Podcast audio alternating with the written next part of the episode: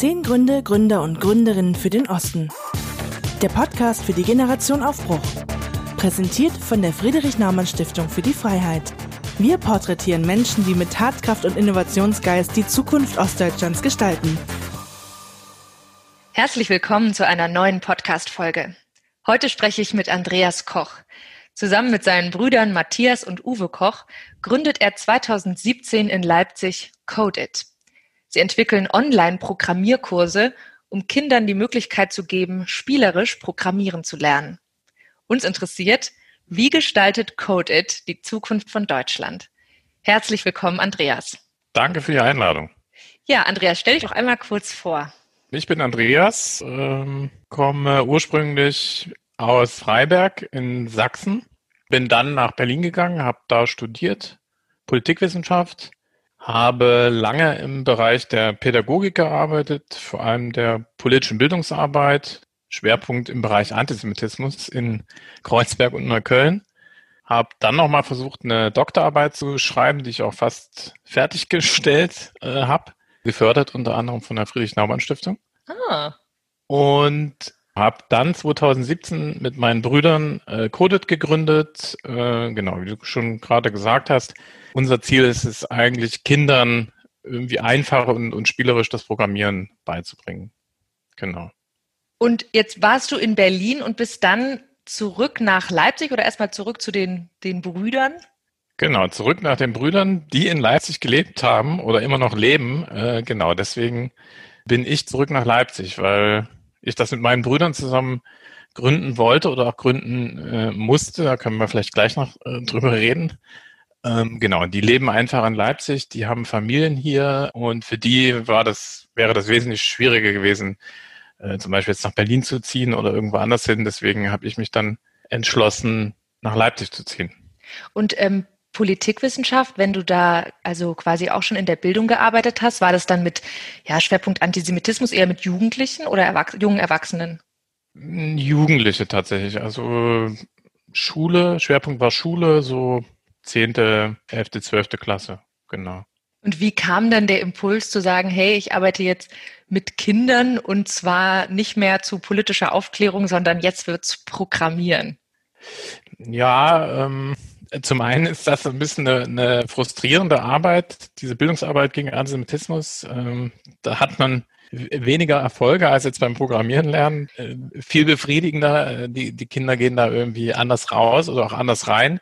Ähm, genau, ich habe das viele Jahre gemacht und ähm, das ist relativ anstrengend, auch was irgendwie das Ganze drumherum angeht, das Beantragen von Geldern, äh, immer wieder dieses Thema in den Vordergrund drücken zu müssen, weil äh, oft noch nicht so ein Problembewusstsein dafür gibt. Und das war einfach eine sehr anstrengende Arbeit, äh, wo ich irgendwann mal gesagt habe, so, okay, mir, mir reicht jetzt hier ein bisschen damit. Äh, das war auch spannend und äh, war auch eine, eine wichtige Arbeit, die ich zum Teil auch gerne gemacht habe, aber irgendwann hat es mir gereicht und habe gesagt, okay, jetzt äh, gibt es die Chance, äh, hier Code zu entwickeln oder die Chance habe ich zumindest gesehen, habe dann gesagt, okay, ich, ich sattel jetzt um und konzentriere mich darauf.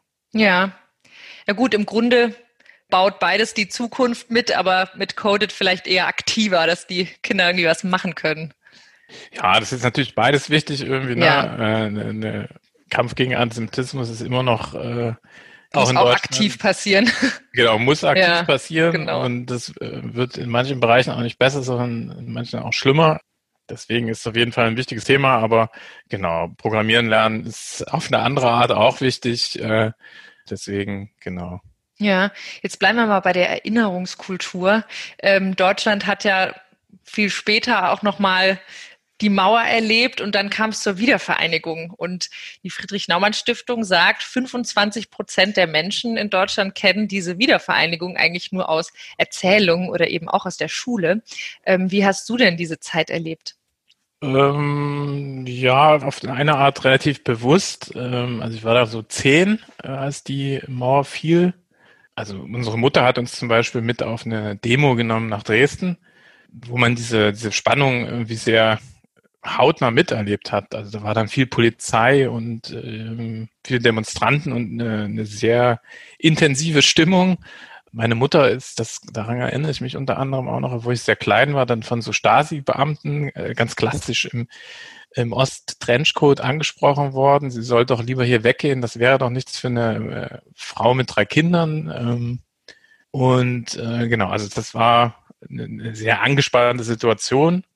Klar, mit, mit zehn Jahren kann man das politisch auch noch nicht so richtig einordnen und ja. so intensiv hat man die DDR sozusagen auch als äh, politisches System auch noch nicht erlebt oder auch diese ganze Repression noch nicht erlebt. Das hat man eher als so eine normale Kindheit wahrgenommen, äh, hat da nicht wirklich drauf reflektiert. Auch irgendwie auf äh, so Institutionen, die man da mitgemacht hat, Jungpioniere und äh, eine gewisse politische Indoktrination, die es auch irgendwie in diesen jungen Jahren auch schon gab. Das war einem nicht so wirklich bewusst. Das ist einem viel später in der eigenen Biografie äh, dann bewusst geworden. Ich glaube, die Nachwendezeit hat äh, mich dann stärker geprägt. Also die frühen 90er, ähm, wo es tatsächlich. Inwiefern? Ja, das war tatsächlich eine, eine ziemlich finstere Zeit im Osten. Ähm, ja. Es ist immer, immer schwierig, das auch an, an Leute zu vermitteln, die das nicht erlebt haben. Ähm, also zum einen sehr viel Nazi-Gewalt, das hat einen als, als Jugendlichen sehr geprägt. Ähm, das war einfach so omnipräsent, auch im Alltag. Ähm, es war wirklich so eine, so eine Zweiteilung irgendwie der Jugendlichen. Man war irgendwie äh, links, rechts oder irgendwie, ja, es gab schon noch unpolitische natürlich, aber ähm, es, es war extrem polarisiert, ganz anders als heute. Und man hat da sehr viel Gewalt irgendwie einfach mitbekommen. Ne? Also viele Freunde und Bekannte sind da verprügelt worden. Ähm, es gab viele Tote auch tatsächlich nach der Wende. Ne? Das äh, kann man sich heute auch nicht mehr so vorstellen. Einfach so massive Straßengewalt und ähm, das hat einen als Jugendlichen auf jeden Fall ähm, sehr stark geprägt. Und das gab es überall im Osten, aber das gab es eben auch in so einer Kleinstadt wie Freiberg. Äh. Mhm. Und wie wurde da ähm, zu Hause drüber gesprochen? Oder also quasi von Erwachsenen, sind jetzt die Eltern oder auch von Lehrern? Wie wurde das, diese Öffnung kommuniziert an Kinder? Der Mauerfall. Ja. In der Schule, das weiß ich ehrlich gesagt gar nicht mehr so. Ich habe das eher so in Erinnerung, dass man sich da sehr streng an, an den, den Lehrplan äh, gehalten hat. Ich glaube, die ostdeutschen Lehrer waren da auch sehr verunsichert. Äh, ja. Ne? Ähm, zum Teil sind die dann auch entlassen worden äh, aufgrund ihrer politischen Geschichte. Wenn sie irgendwie in der Partei waren oder in der FDJ, äh, dann waren die relativ schnell auch weg. Äh, auch Lehrer, die eigentlich von den bei den Schülern extrem beliebt waren. Ähm, also da gab es relativ wenig äh, offene Kommunikation oder Diskussion. Äh, da waren die ostdeutschen Lehrer, glaube ich, in der Masse auch einfach zu verunsichert, äh, was diese Sachen anging, oder waren nicht selbstbewusst genug, um jetzt zu sagen, so hier, ähm, endlich sind wir dieses System los und das ist die tolle Demokratie oder so. Also das hat man jetzt nicht so erlebt. Ja, privat meine Mutter war Sozialdemokratin, stand nach der Wende ist direkt in die SPD eingetreten, hat sich da auch politisch engagiert, war vorher auch, ähm, also ich würde jetzt nicht sagen, äh, offensive Regimegegnerin, glaube ich jetzt nicht, aber konnte mit der DDR nicht so viel anfangen und war sehr froh, dass das vorbei war. Ja. Äh, und hat das auch so kommuniziert und äh, genau. Also auf jeden Fall gab es von zu Hause aus eine offene Haltung dem Westen gegenüber, eine begrüßende Haltung.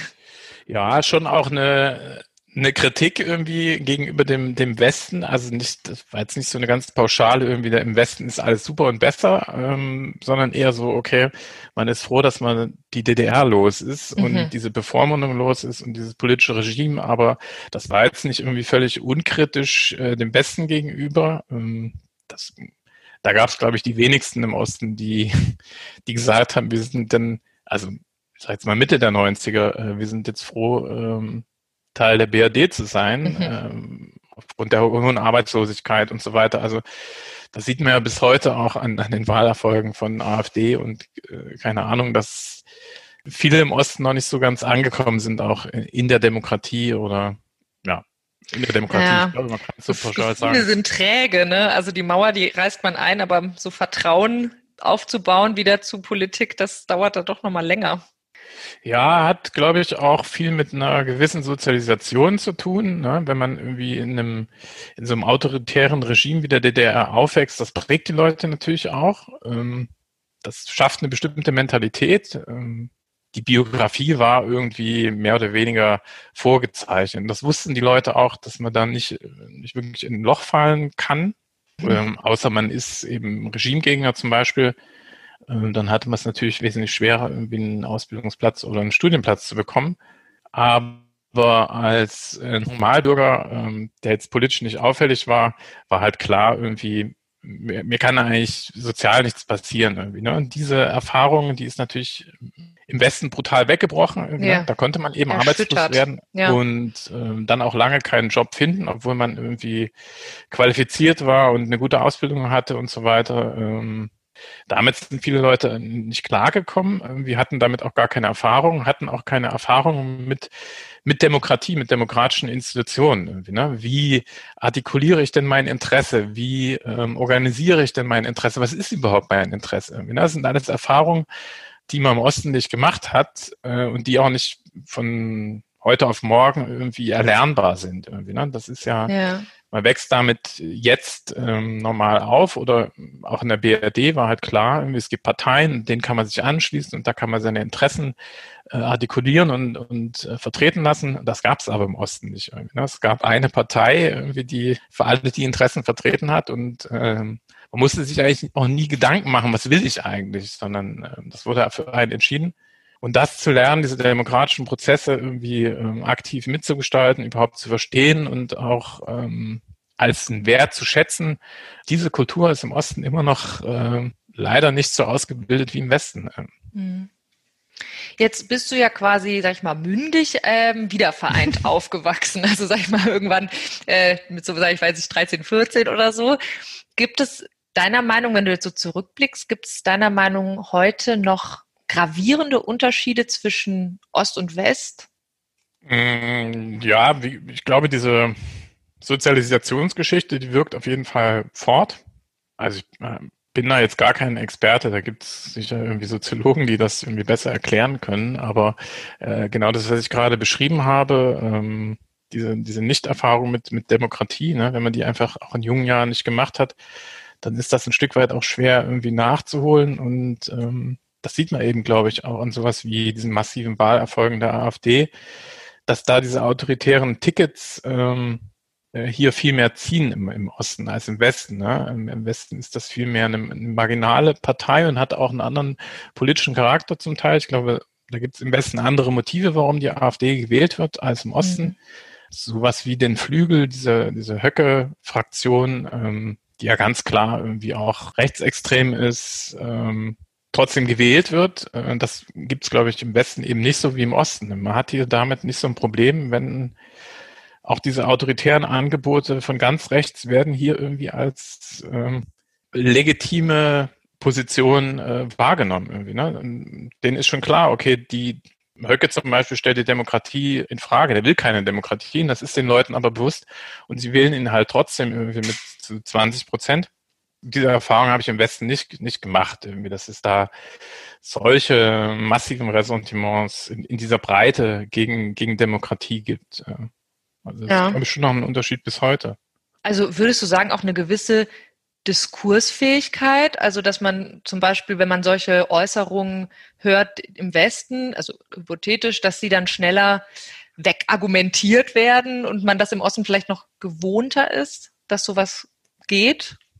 Diskurs und Diskussion ist, glaube ich, ein interessantes Stichwort, weil es ähm, genau diese Aushandlungsprozesse äh, in der Demokratie, in einer offenen Gesellschaft hier eben nicht so, das ist man eben nicht gewohnt, dass man so eine Gesellschaft gestaltet, ne? indem man eben seine Position sich, sich selbst erstmal klar macht und dann äh, die in der Diskussion anderen vermittelt. Ähm, sondern hier gibt es viel eher die Idee, ich habe mir irgendwie eine Meinung gemacht und ähm, von der rücke ich auf keinen Fall ab. Die ähm, ist irgendwie für mich in Stein gemeißelt und ähm, Merkel muss weg zum Beispiel. Ne? Das mhm. ist kein Diskussionsangebot, sondern ja. das ist eine autoritäre Setzung. Irgendwie, ne? Das mhm. ist keine, da geht es nicht darum, dass die mit über irgendwas diskutieren wollen, ne? sagen so hier, wir finden das und das läuft nicht gut und wir haben die und die Meinung und äh, würden das gerne diskutieren, sondern sind irgendwie zu dem Punkt gekommen, das ist halt, die ist doof irgendwie und die Politik, die die macht, ist doof und die muss dann weg irgendwie, ne? Jetzt mal eine riskante Überleitung. Ja. Diese Erfahrung aus deiner, äh, aus deiner Jugend oder diese Beobachtung, haben die etwa dazu geführt, dass du Politikwissenschaften studiert hast? Mit Sicherheit irgendwie, ne? Also und auch noch und dann auch noch in die Bildungsarbeit gegangen bist. Mit der Bildungsarbeit äh, bin ich mir jetzt nicht ganz so sicher, ob das nicht irgendwie, woran das lag. Äh, aber klar, ähm, ich glaube, ich bin einfach in einer sehr politisierten Zeit äh, aufgewachsen, ähm, wo das immer eine Rolle gespielt hat, irgendwie politische Auseinandersetzungen, auch mit diesen Extremen. Ne? Man ist im Osten, der Staat hat sich als, als antifaschistischen Staat verstanden und der Kampf gegen den Faschismus war irgendwie so ganz zentral und da gab es viel Bildung sozusagen äh, zu diesem Thema. Und dann gibt es diesen Bruch, die Mauer fällt und plötzlich ist man in so einer Gesellschaft, wo es nur von Nazis so wimmelt irgendwie. Ne? Das mhm. war so ein, das konnte ich halt gar nicht verstehen, irgendwie auch als, als Kind und als Jugendlicher, wie Leute jetzt plötzlich irgendwie so draufkommen, sind in so einem, in, in meiner DDR aufgewachsen irgendwie und haben die, dieselben Geschichten gehört über den mhm. Faschismus äh, und wie schlimm die Nazis sind und entscheiden sich aber bewusst dafür, plötzlich irgendwie jetzt Hitler gut zu finden. Ne? Das war für mich so mindboggling irgendwie. Warum sind jetzt so Massen irgendwie von, von Leuten, die in meiner Generation sind oder auch noch älter irgendwie, kommen jetzt plötzlich so drauf irgendwie. Ne? Das habe ich überhaupt nicht verstanden. Das war für mich also so ein Schock auch irgendwie. Ne? Ja. Und klar, dann daher kommt natürlich dann die Frage, wie kommt das irgendwie, was steckt dahinter? Dann beschäftigt man sich irgendwie mehr damit und fängt dann irgendwann an, das zu studieren und genau landet im schlimmsten Fall dann auch noch in der politischen Bildungsarbeit. Katastrophe. Hast du ein Lebensmotto? Gibt's was, wo du sagst, irgendwie, das, das, ähm, es gibt, das treibt mich an oder das, ähm, ja, gibt's, es gibt meinem Leben so eine Überschrift? Nee, eigentlich nicht. Also eigentlich weg nee. mit den Parolen. ja, nee, ich glaube, je älter man wird, desto genau, da legt man, glaube ich, solche Sachen auch dann eher ab. Irgendwie, nee, so ein, so ein richtiges Lebensmotto habe ich nicht. Also ich interessiere mich für, für viele Sachen und äh, habe Lust irgendwie immer viel zu lesen und viel zu erfahren und die Welt zu verstehen. Ähm, vielleicht das irgendwie, ne? Die Welt verstehen, das ist ja. so das Ziel. Ähm, aber genau, sonst irgendwie so ein, so ein Motto oder so habe ich eigentlich jetzt nicht. Gab es denn neben deinen Brüdern, da die ja nun mal in Leipzig einfach gewohnt haben, mhm. gab es so eine konkrete Motivation im Osten zu gründen? Zu sagen, hey, das machen wir, das machen wir da? Nee, überhaupt nicht. Also mhm. ähm, das ist tatsächlich so ein Zufall, kann man sagen. Also natürlich auch nicht ein Zufall, dass die hier gelandet sind. Das hat schon auch seine Gründe, aber ähm, das war jetzt überhaupt nicht ausschlaggebend dafür, äh, Code zu gründen, dass, dass das irgendwie im Osten stattfindet. Also, nee. Jetzt ist ja Leipzig als Standort relativ lukrativ. Leipzig äh, boomt ja, 12 Prozent Zuwachs. Ja.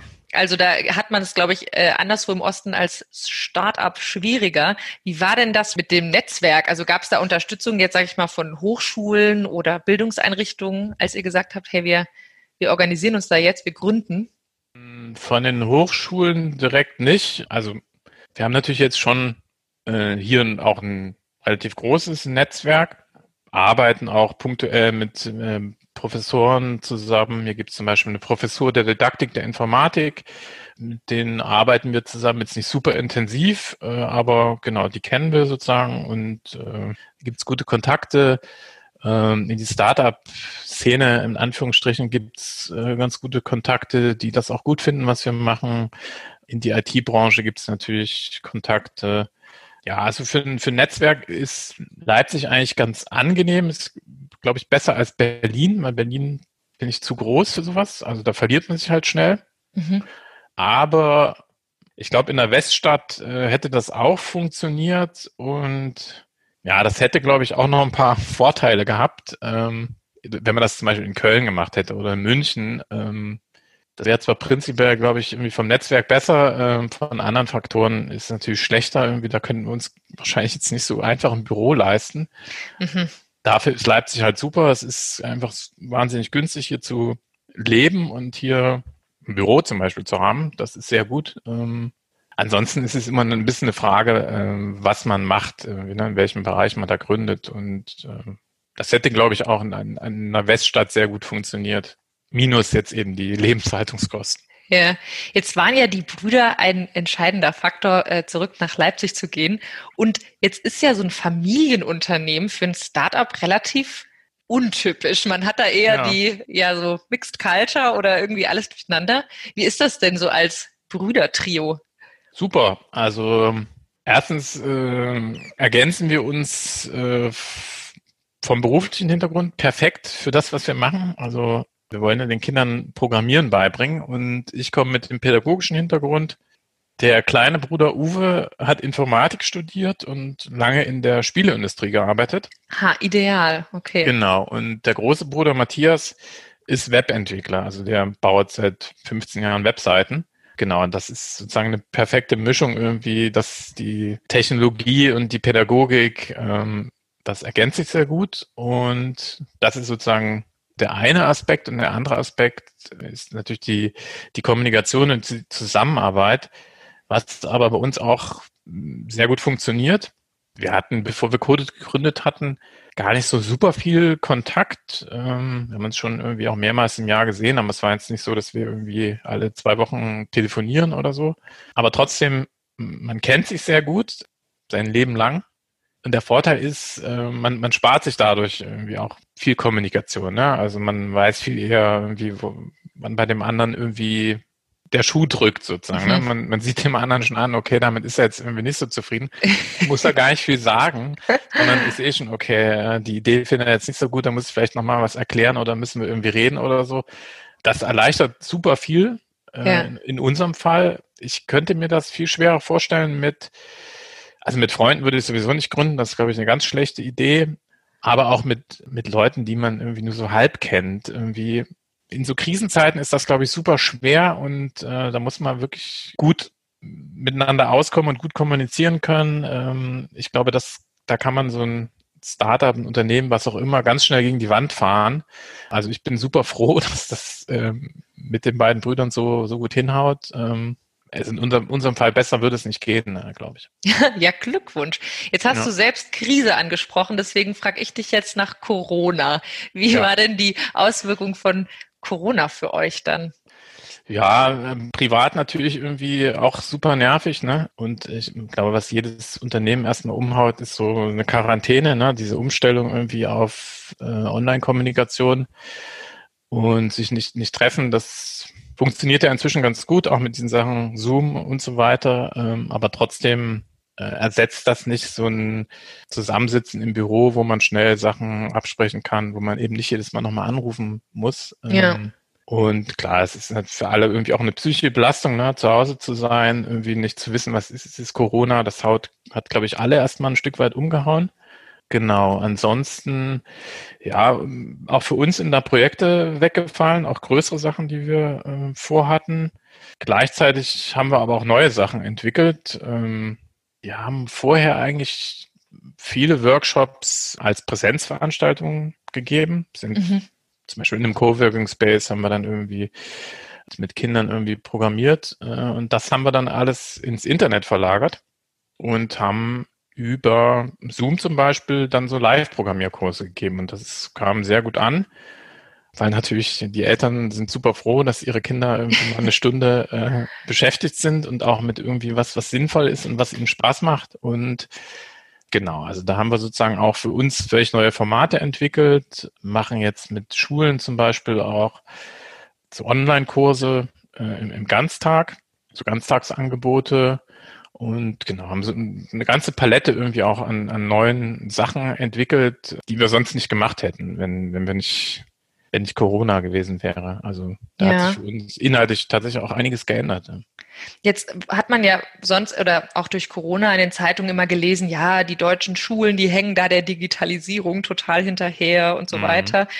Ähm, hat Corona dahingehend euch auch ein paar Türen geöffnet, weil ihr ja quasi total in, an dem Punkt ein Bildungsangebot habt, oder? Ja, ja, ähm, klar, auf jeden Fall. Also die Schulen waren ja dann oder viele Schulen relativ verzweifelt, wie sie das jetzt machen sollen und wie sie ihre Schüler beschäftigen sollen. Und da haben wir natürlich ein super Angebot für die. Also ich weiß nicht, wie viele hundert Schulen uns dann auf ihrer Webpage verlinkt haben, hier ähm, als Angebot auch neben dem Unterricht, mhm. wenn er dann stattfindet. Äh, hier könnt ihr auch noch programmieren lernen und wir haben so Lehrerzugänge auf unserer Seite also unsere Webseite ist grundsätzlich offen, da kann sozusagen jeder auch so, so einen Online-Kurs äh, absolvieren.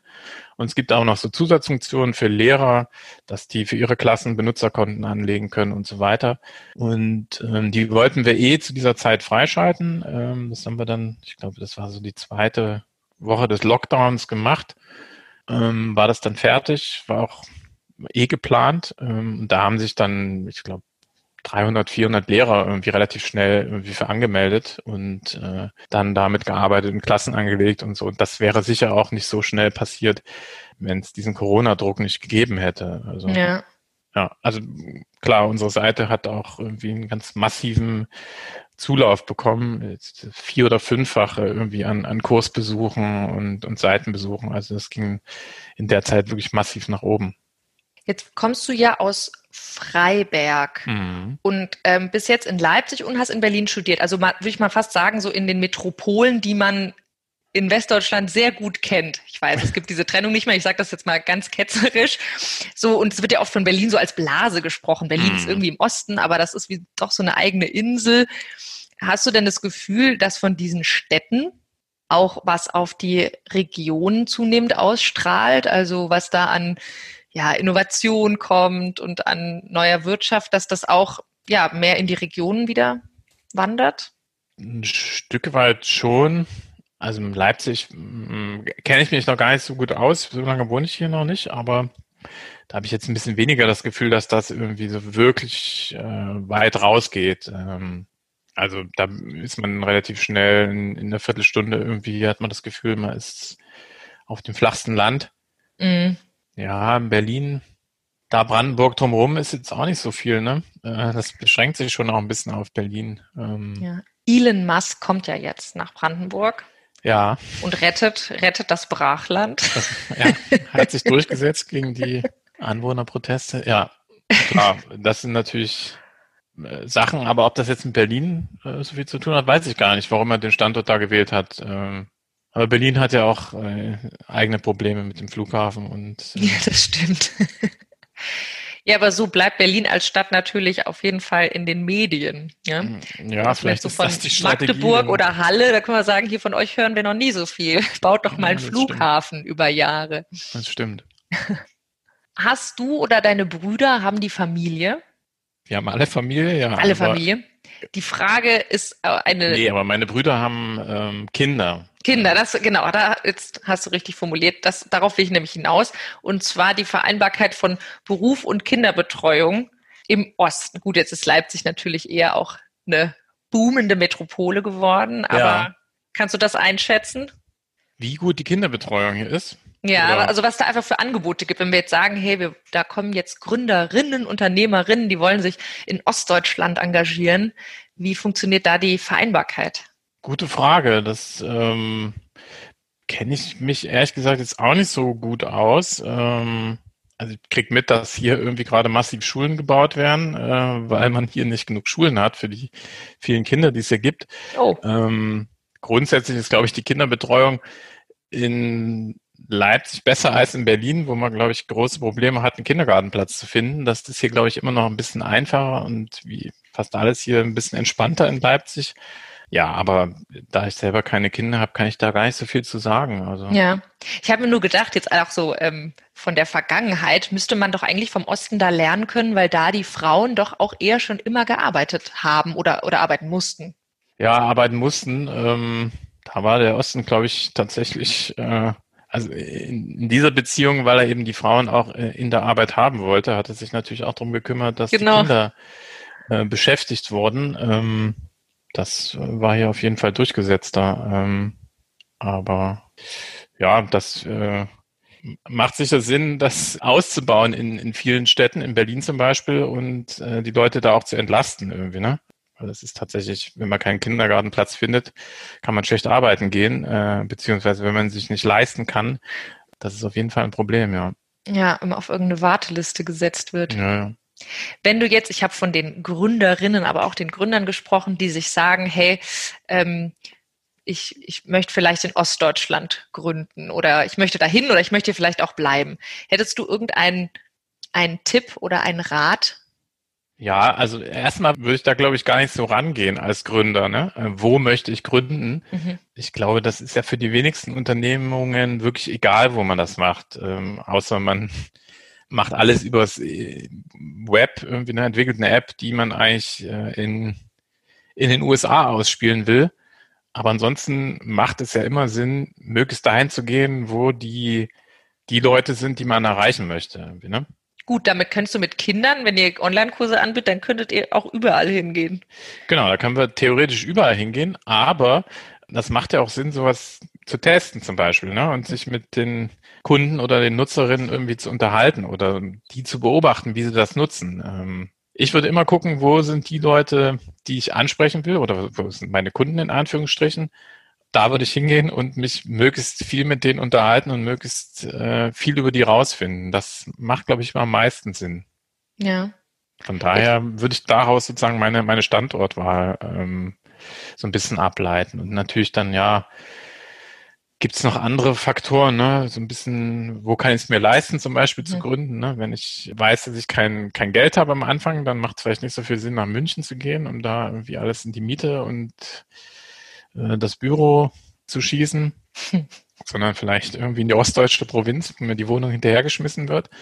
Genau. In der Altmark, da kriegt man ein ganzes Dorf. Ja, hier gab es so Wächterhäuser in Leipzig zum Beispiel, ne? Häuser, die so verfallen sind äh, mhm. und wo man dann quasi umsonst wohnen konnte, damit die Bausubstanz nicht kaputt geht. Das gibt es jetzt, glaube ich, nicht mehr so häufig, aber äh, irgendwo in der ostdeutschen Provinz gibt es das bestimmt noch. Äh. Jetzt habe ich dich zu Anfangs ja gefragt, ob es da ja noch Unterschiede, gravierende Unterschiede gibt zwischen, zwischen Ost und West und du hast das eher so formuliert als was Mentales, also ne, wo, wo komme ich halt her, was hat mich geprägt. Was würdest du dir denn von der Politik wünschen, also auch für die Region, was man da, ja, was man da initiieren könnte oder bildungspolitisch vielleicht auch, um diese Lücken oder, oder um da irgendwie noch mehr zusammenzuwachsen?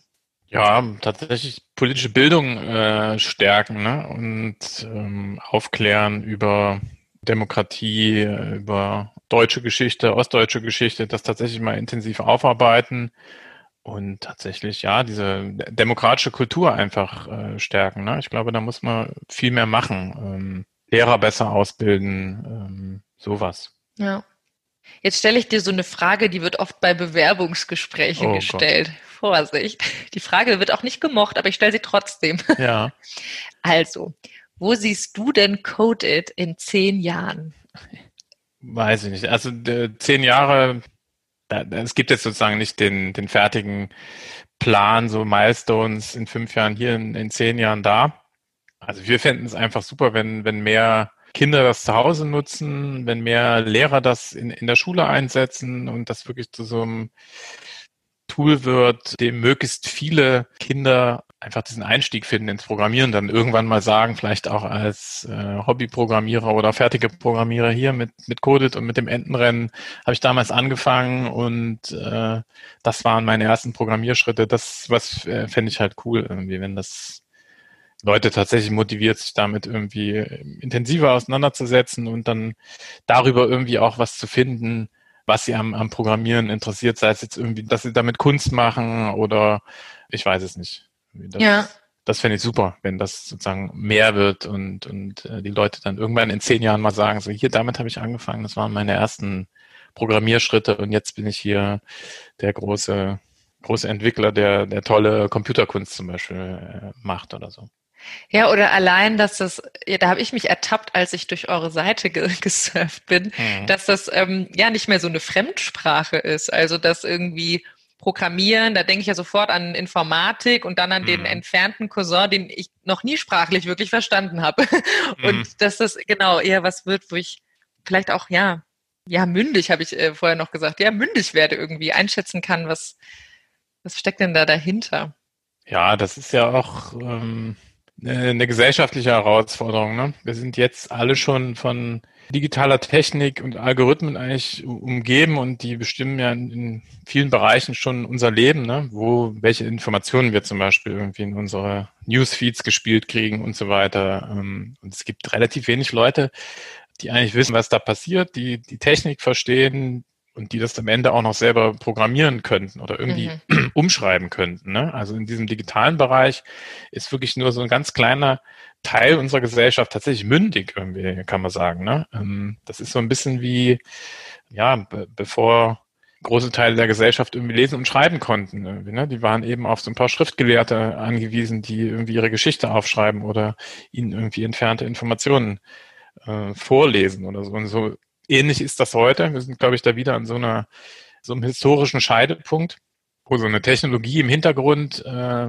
ganz viel von unserem Leben bestimmt äh, und aber nur ganz wenige Leute das eigentlich irgendwie verstehen und, und gestalten können. Und da muss man natürlich dann irgendwann hinkommen, dass es nicht nur 15 Prozent der Gesellschaft sind, die irgendwie was mit Programmieren in Informatik anfangen können, sondern wir dann wieder bei 95 Prozent landen. Also nicht jeder muss Programmierer werden, ne? aber man sollte das zumindest irgendwie in, in Ansätzen verstehen, was so ein Algorithmus macht und wozu der fähig ist. Und ja, wozu der fähig ist, genau. Dass man künstliche Intelligenz eigentlich fähig ist, dass mhm. das nicht irgendwie so der T1000 irgendwie vom Terminator ist, sondern ähm, was da eigentlich passiert. Ne? Genau. Und das ist für eine digital mündige Gesellschaft schon, schon wichtig, dass man da zumindest Grundkenntnisse hat und ein Grundverständnis irgendwie der Informatik und des Programmierens, auch wenn nicht jeder Programmierer werden muss. Ja. Wird auch nicht jeder Schriftsteller. Das stimmt. Aber lesen können wir, ja, doch, ist auch so eine Frage. Fast alle. Ja, fast alle. Aber, fast alle, ja. Jetzt gebe ich dir nochmal so ein Abschlussstatement, darfst aber drüber nachdenken. Und zwar darfst du den Satz vervollständigen. Die Zukunft liegt im Osten, weil. Uiuiui. Ui, ui. Das äh, widerspricht ja allem, was ich bisher gesagt habe. Total, total. Deswegen habe ich auch, war ich gespannt, wie du auf, darauf reagierst. Ich würde sagen, die Zukunft liegt im Osten, wenn der Osten es schafft, über seine eigene Geschichte zu reflektieren und die Demokratie wirklich anzunehmen und ja. Siehst du? Und das widerspricht dir jetzt überhaupt nicht, weil das ein Diskursbeitrag ist und eben keine, kein Bumm-Statement. Sehr gut. Ja, sehr gut. Stimmt. Ja, ähm, ich habe am Anfang gesagt, uns interessiert, wie gestaltet Code die Zukunft von Deutschland? Und ähm, nach unserem Gespräch würde ich sagen, naja, irgendwo mit mündigen Kindern, damit nicht die Gefahr besteht, dass man wieder bestimmt wird, sondern äh, mitbestimmen kann. Vielleicht so.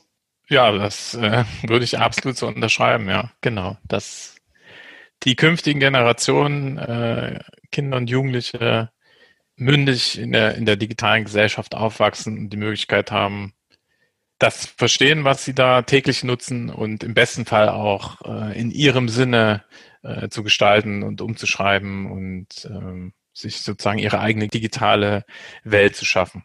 Ja, das ist uns allen zu wünschen, unserer Zukunft. Ja, Andreas, vielen, vielen Dank für dieses Sehr interessante gerne. Gespräch und euer Startup. Das äh, haben wir aber schmerzlich vermisst bisher.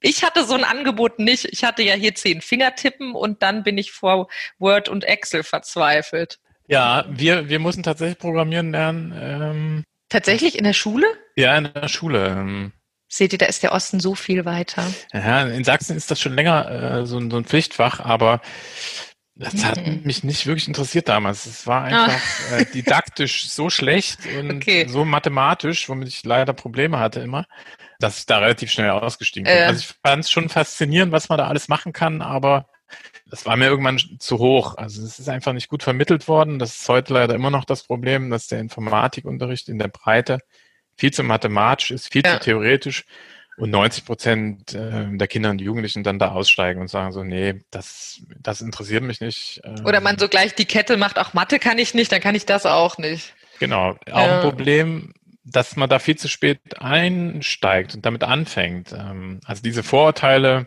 die man sich selbst gegenüber hat, man könnte keine Mathematik oder so, das halte ich auch für Quatsch. Das ist oft auch eben eine Frage der, der Vermittlung, ne? Mhm. wer bringt es einem wie bei. Ja. Aber ab einem bestimmten Alter, so elf, zwölf, äh, entwickelt man dann so ein, so ein Selbstverständnis. Ne? Mathe ist nichts für mich, Technik ist nichts für mich, ich bin eher musisch oder sportlich oder sonst was.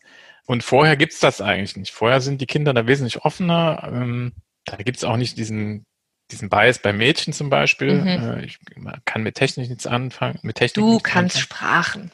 Genau, das kommt dann oft von den Eltern auch. Ne? Ach, du bist ja irgendwie sprachbegabt und irgendwie, du liest ja so gerne und was weiß ich. Ja. Ähm, und vorher, ich sage jetzt mal so acht, neun, zehn, ähm, sind die da auch total offen und ähm, sind in der Regel auch die besseren Programmierer. Die können das einfach besser, die haben mehr Geduld. Oft, natürlich auch nicht alle, aber Genau, wenn man, wenn man da früh anfängt, ähm, sind auch die Mädchen äh, viel mehr dabei, dann haben sie noch nicht den schlechten Einfluss der Eltern. Genau. Noch nicht so vorbelastet. Genau. Also man muss damit auch, äh, sollte damit relativ früh einsteigen eigentlich. Auch wie mit jeder anderen Sprache ähm, lernt man die auch äh, besser und schneller, wenn man damit früh anfängt. Ja. Und genau, das ist eben auch so ein Problem, äh, dass man zu spät oft damit anfängt. Ja, sehr interessant noch. Das schnipseln wir irgendwie noch nach vorne. Sehr gerne. Ja, dann äh, vielen Dank. Dann ähm, freuen wir uns auf unsere Zukunft. Wir müssen ja hier seit Corona mal ein bisschen positivere genau. Statements von uns geben. Können wir uns auf die Zukunft freuen. Machen wir. Ja, vielen Dank, Andreas, für das Gespräch. Sehr gerne. Tschüss. Tschüss. Das war 10 Gründe, Gründer und Gründerinnen für den Osten. Schaltet auch bei der nächsten Folge wieder ein, um die Generation Aufbruch kennenzulernen. Und bis dahin gibt es auch auf unserer Website jede Menge spannende Fakten zu entdecken www.generation-aufbruch.de.